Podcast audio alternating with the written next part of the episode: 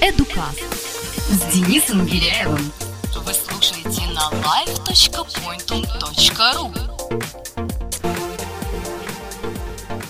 Редко говорим и редко замечаем, но есть в России такое понятие, как военное образование, сопряженное с рядом нюансов и проблем. Начиная с чему учить, как ходить, в чем, зачем и ради чего, собственно. Военное образование – тема нашего эфира. В эфире программа EduCast. Вы слушаете pointum.ru. Меня зовут Денис Гиряев. Здравствуйте. Программа «Эдукаст» с Денисом Гиряевым. Каждую пятницу в 21.00 на live.pointum.ru Поговорим мы о военном образовании с человеком, непосредственно с ним связанным. Сегодня у нас в гостях Евгения Землянка, преподаватель словесности в Московском Суворовском военном училище, начиная с 2006 и по 2009 год. А, добрый вечер, Евгения, я все правильно сказал? Да, да, добрый вечер, здравствуйте. А, первый вопрос, который, э, на который хочется услышать от вас ответ, это почему вообще э, тема военного образования на сегодняшний день актуальна? Как вы считаете, Какие вот э, вы можете выделить только кратко основные проблемы, а, связанные с нашей страной? Да. На самом деле их достаточно много, потому что страна наша в последние годы, в принципе, претерпевает огромное количество изменений, э, в первую очередь в социокультурном плане. И э, многие ее составляющие просто уходят абсолютно вот в небытие, и есть какие-то моменты, которые для людей перестают быть понятными абсолютно. И одним из таких моментов, ключевым, на мой взгляд, э, стало понятие патриотизма. Слово, которое ну, фактически на волне недавно происходивших событий в общественной жизни стало очень востребовано, очень часто стало употребляться, но всегда в самом разном значении. И э, в определенный момент это даже стало доходить до абсурда. Если говорить на конкретных примерах, то всем известно недавно произошедший всем известен недавно произошедший случай трагический, когда на Дальнем Востоке а, во время учений погиб офицер и, э, соответственно, был э, награжден э, орденом, было присвоено звание Героя России посмертно. И было непонятно, зачем он это сделал. Вот даже просто если э, читать об этой ситуации в интернете, э, огромное количество риторических вопросов и достаточно резких даже суждений мы можем найти. То есть непонятно, зачем люди это делают. Как так можно? Да, отдать э, свою жизнь за что-то, за кого-то. Стоит ли это делать? Как думаете, многие ли смогли бы поступить точно так же? Нет, конечно, не многие. Потому что если бы многие, у нас это не вызывало бы вопросов, и людям было бы все понятно. То есть никто бы не спрашивал, зачем он это сделал, не называл это непонятно. То есть мне все понятно, огромному количеству людей понятно тоже. Но, к сожалению, это уходит абсолютно напрочь из э, нашего менталитета. Вот а вот скажите, а как считаете, многие говорят, что майор Солнечников, да, хоть он и э, герой, хоть действительно поступок мега храбрый, но он просто сглупил, многие так считают. И такие обсуждения я очень часто видел на форумах, э, в различных группах ВКонтакте, что он просто э, был не в себе и поэтому так поступил. Что нормальный человек бы ни за что, ни за э, там за 10, я не знаю, за 100 человек он бы не отдал свою жизнь. А можно вообще назвать э, нормальным человека, который способен на такие вещи? То есть тут уже вопрос не в каких-то конкретных показателях там, личной культуры или психологии психики человека одного, а всех остальных, всех окружающих. Хорошо, давайте подойдем тогда к этому вопросу со стороны именно образования. А, ну, во-первых, все эти качества, естественно, ему были заложены, ну, как в семье, так и в тех учебных заведениях, в которых он учился, так? Да, безусловно, это не происходит на пустом месте. А, вот если бы на его месте были вы или вот кто-то из ваших близких людей, кого вы хорошо знаете, как вы думаете, поступили бы вы или он таким же образом? Я думаю, это вполне возможно. Чем бы вы мотивировали? А такие поступки никогда не мотивируются рационально. Это такой внутренний рефлекс. Ты просто это делаешь, потому что люди, стоящие рядом с тобой, то, что с ними происходит, э, это важнее, чем то, что происходит с тобой. Когда ты свое дело, свою страну, своих людей любишь, уважаешь, за них, за всех переживаешь намного больше, чем за себя. Действительно, конечно, это геройский поступок, но вопросов остается очень даже много. Конечно. И я думаю, что на них вряд ли будут найдены когда-либо ответы, но э, я уверен, что майор Солнечников войдет в учебники в будущем, в учебники истории, в энциклопедии, и о нем будут вспоминать как и героя. Думаю, да. Но давайте все-таки э, чуть-чуть вернемся к вашему преподаванию в Суворовском Да, училище. А вы м, преподаватель словесности, то есть, э, как говорят в школах, русского языка и литературы. Да. Я все правильно Да, да, понимаю? это верно, это так. А, скажите, пожалуйста, почему вы решили, и вот как это произошло на вашем жизненном пути, что вы оказались а, в Московском Суворовском военном училище? Вот как все лучшее в моей жизни, совершенно случайно. То есть просто я искала работу по специальности, учебному заведению был нужен специалист. То есть, ну, искала работу, нашла судьбу, скажем так. Чем э, коренным образом, я знаю, что до э, Суворовского училища вы в школе работали, чем коренным образом отличается преподавание в военном училище и в обычной школе или гимназии? Это на самом деле вообще очень тяжело сравнить. Отличия, сходства, они есть у ряда положенных явлений. То есть могут быть друг другу альтернативны в разной степени. Например, школа и кадетский корпус, где э, доминируют, э, в общем-то, одни и те же э, образовательные задачи. А есть э, учебные заведения совершенно иного порядка, которые не лучше и не хуже, которые не интереснее и не сложнее, они просто абсолютно другие. То есть вот сравнить, сказать, в чем разница, в чем сходство, я не могу. Да, есть э, ряд регламентирующих документов, государственный образовательный стандарт обязательно, безусловно. А, есть э, ряд общих для всей образовательной системы моментов и процедур, которые надо проходить. Там это аттестация, это вступительные выпускные испытания обязательно люди проходят. Но в целом это не имеет ничего общего, это просто другая жизнь. А, Говоря о преподавателях неких военных дисциплин в военном училище, в принципе становится логично и понятно, ради чего они делают и чего они хотят добиться, то есть какой основной результат они хотят увидеть. Но если говорить о преподавателях э, словесности, э, математики, каких-то иных предметов, которые мы встречаем во всех общеобразовательных школах, то э, какая основная задача, какую основную задачу ставит перед собой педагог этих предметов, преподавая э, в военном училище? Опять же дать э, какой-то набор знаний, чтобы э, кадеты, да, э, ими владели, потом их, возможно, забыли, не забыли, когда-то ими пользовались, или есть какие-то иные мотивы? Безусловно, есть определенный, э, скажем так, набор знаний и э, универсальных умений учебных, которыми необходимо э, кадетам, суворовцам, курсантам, везде по-разному они называются, обязательно овладеть. И они просто им полезны для дальнейшей деятельности, да, там, для обучения в ВУЗе. Это касается и э, гуманитарных, и э, естественных дисциплин. Но у гуманитарных дисциплин там в первую очередь воспитательная составляющая играет огромную роль. То есть вот э, задача учителя-словесника, она в первую очередь э, воспитательная. Хорошо. Какие тогда основные, э, и есть ли они вообще перспективы в работе педагога, да, не военного педагога, в военном училище? Но вот когда э, учитель в школе преподает, у каждого свои амбиции.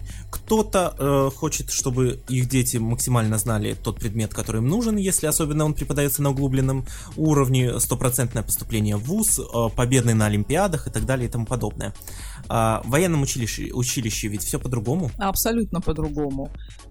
А, преподаватель вот говоря на своем собственном примере, да, преподаватель гуманитарной дисциплины, он э, должен обязательно понимать, что его дисциплина, она не доминирует. То есть мы не можем э, говорить применительно, например, к Суворовскому или Нахимовскому училищу, что такой-то или такой-то предмет, он самый важный просто потому, что по нему сдается э, экзамен. Либо федеральный выпускной, а, либо вступительный в какой-то вуз.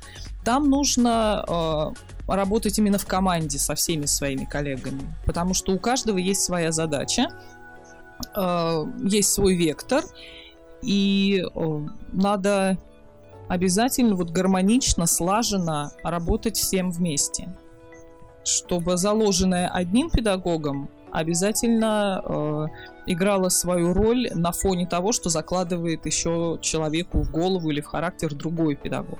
Ведь я не просто так вот задаю все эти вопросы, я пытаюсь понять мотивацию вот педагогов, не военных педагогов, э, в работе в военном училище. Дело в том, вот можете да. конкретной специальности. Кроме патриотизма, кроме патриотизма, вот э, пока что мы вот ну, так за, или задачу, иначе подходим к этому да, вопросу. Задачу вырастить патриотизм. Э, патриота ставит на самом деле перед педагогом конкретное учебное заведение, а перед учебным заведением ставит эту задачу государство. Да, это социальный заказ. Любая образовательная система в первую очередь этот соцзаказ выполняет. Что касается мотивации, там, военный и невоенный педагог, тут просто надо пояснить. Специальности военный педагог не существует. Нет ни одного человека, у которого будет такое написано в дипломе. Нет ни одного вуза, которому этому учат.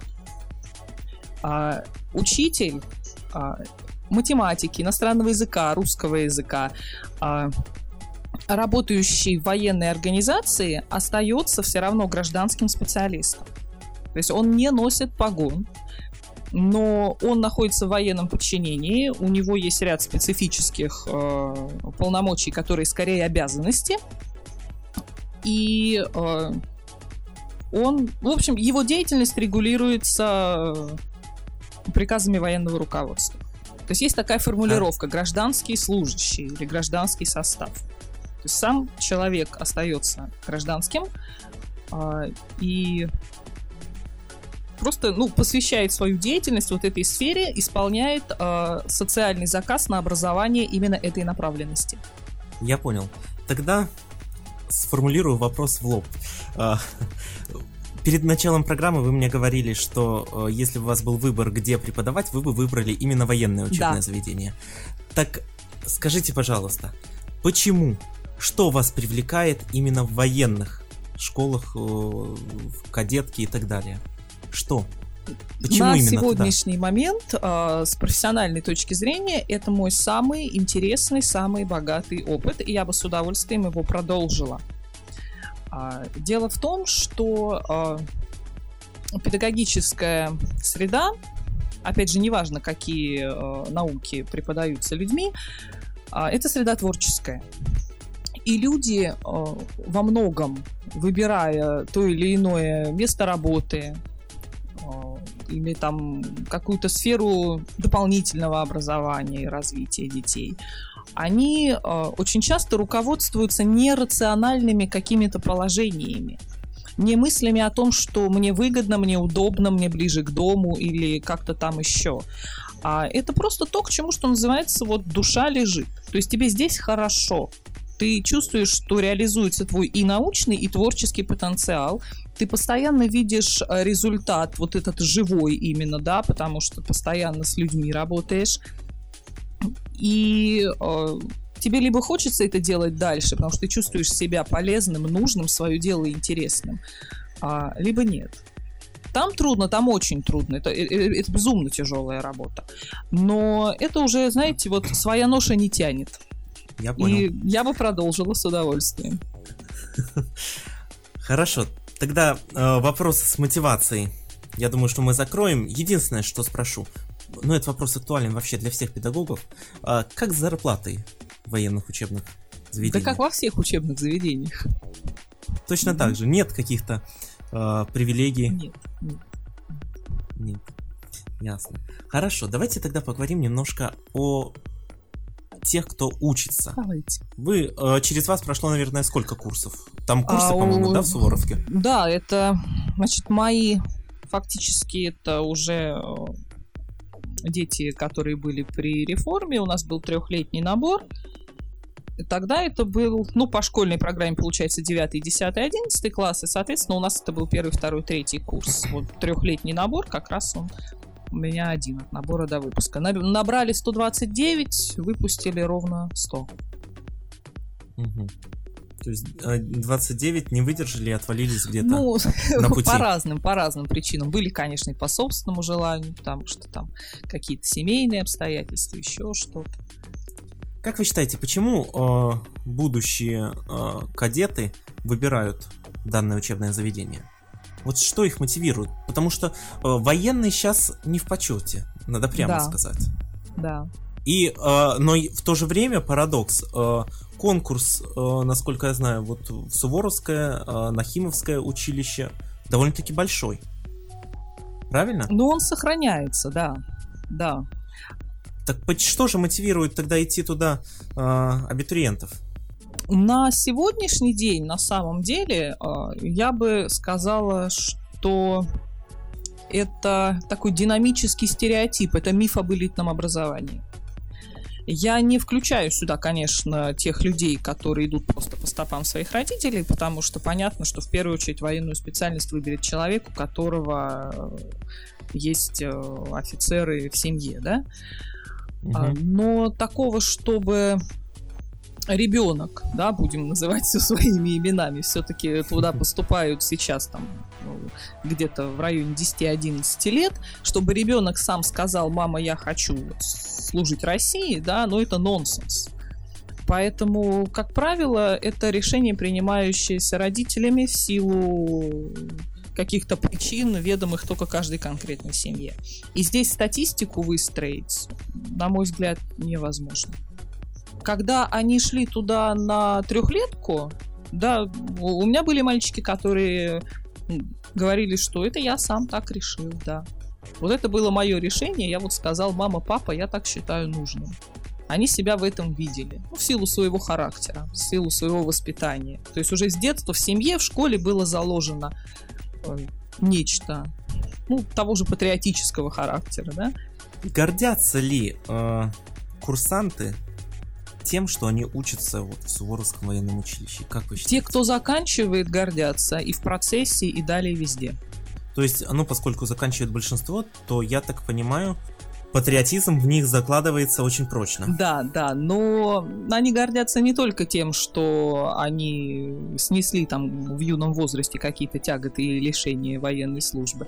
Там масса других э, элементов, которые связаны с э, социальной зрелостью, взрослением и с опытом общения людьми, другими взрослыми, своими сверстниками и самых э, разных э, социальных слоев, скажем так, и самых разных культур, религий, национальностей. В общем, там огромный просто действительно жизненный опыт для них, и они на всю жизнь остаются по отношению к своим сверстникам старше на вот эти три года.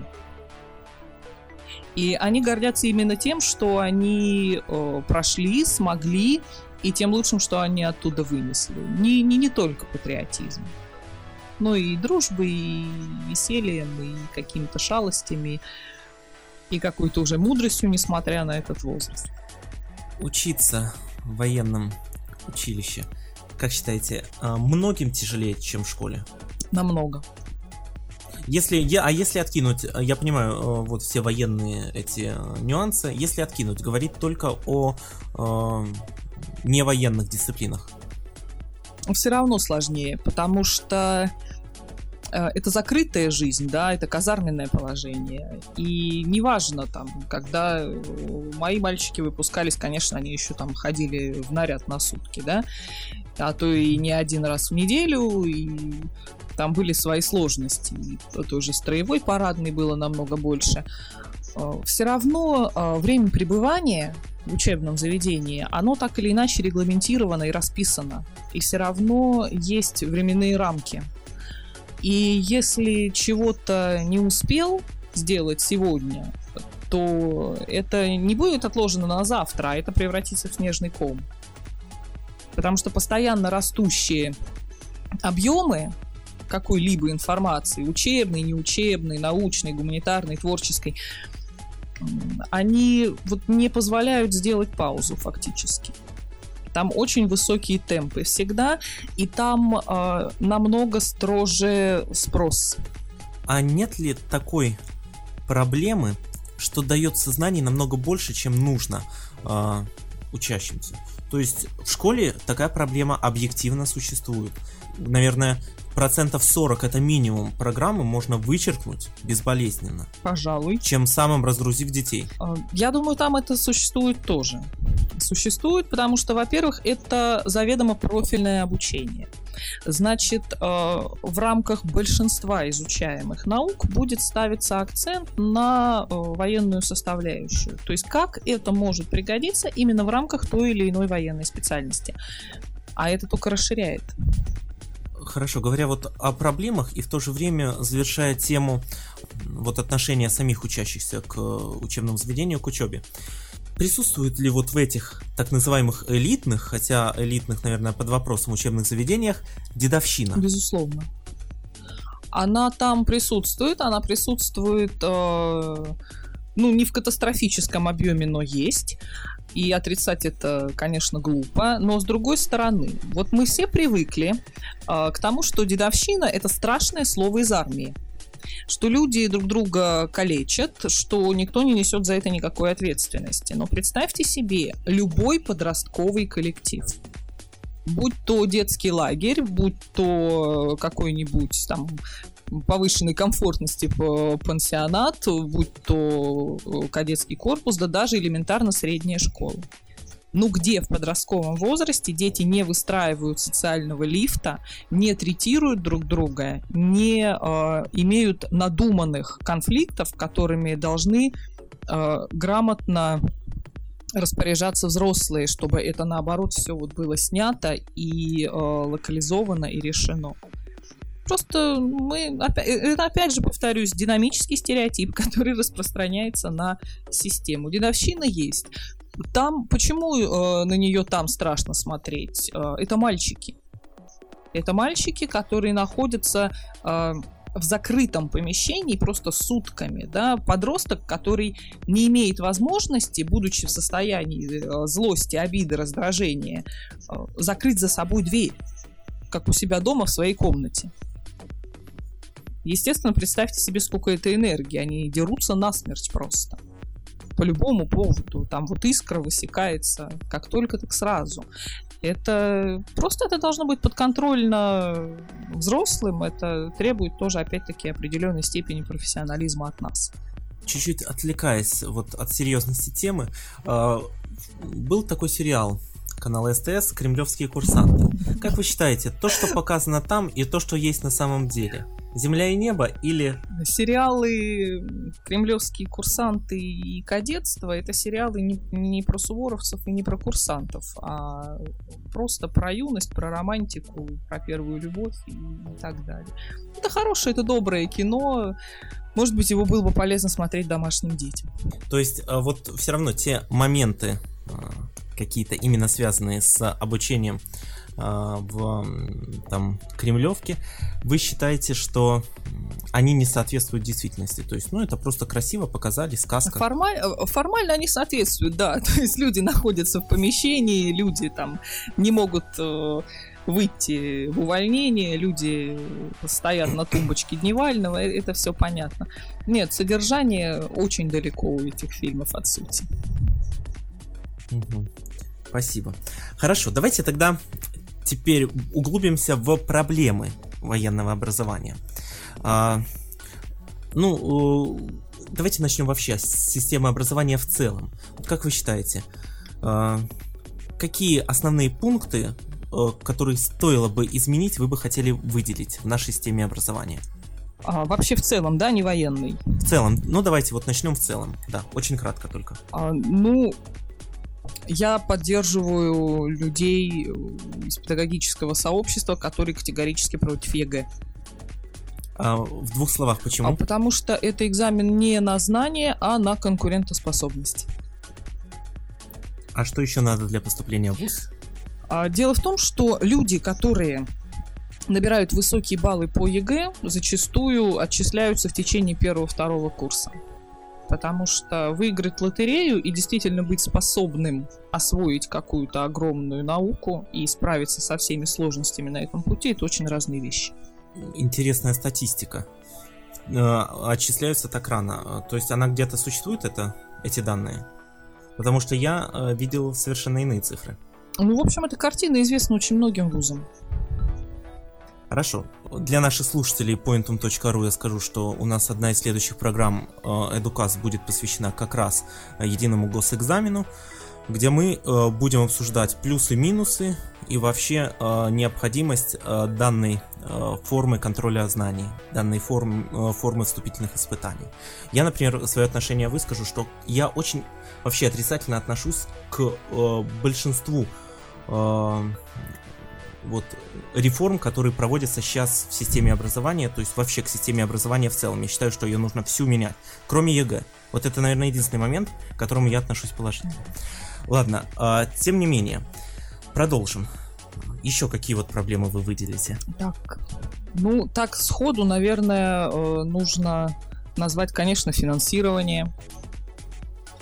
Так, финансирование. Потому что далее это, угу. я думаю, что существуют серьезные очень сложности в системе перепрофилирования кадров педагогических угу. относительно к тем новым задачам, которые перед ними ставятся.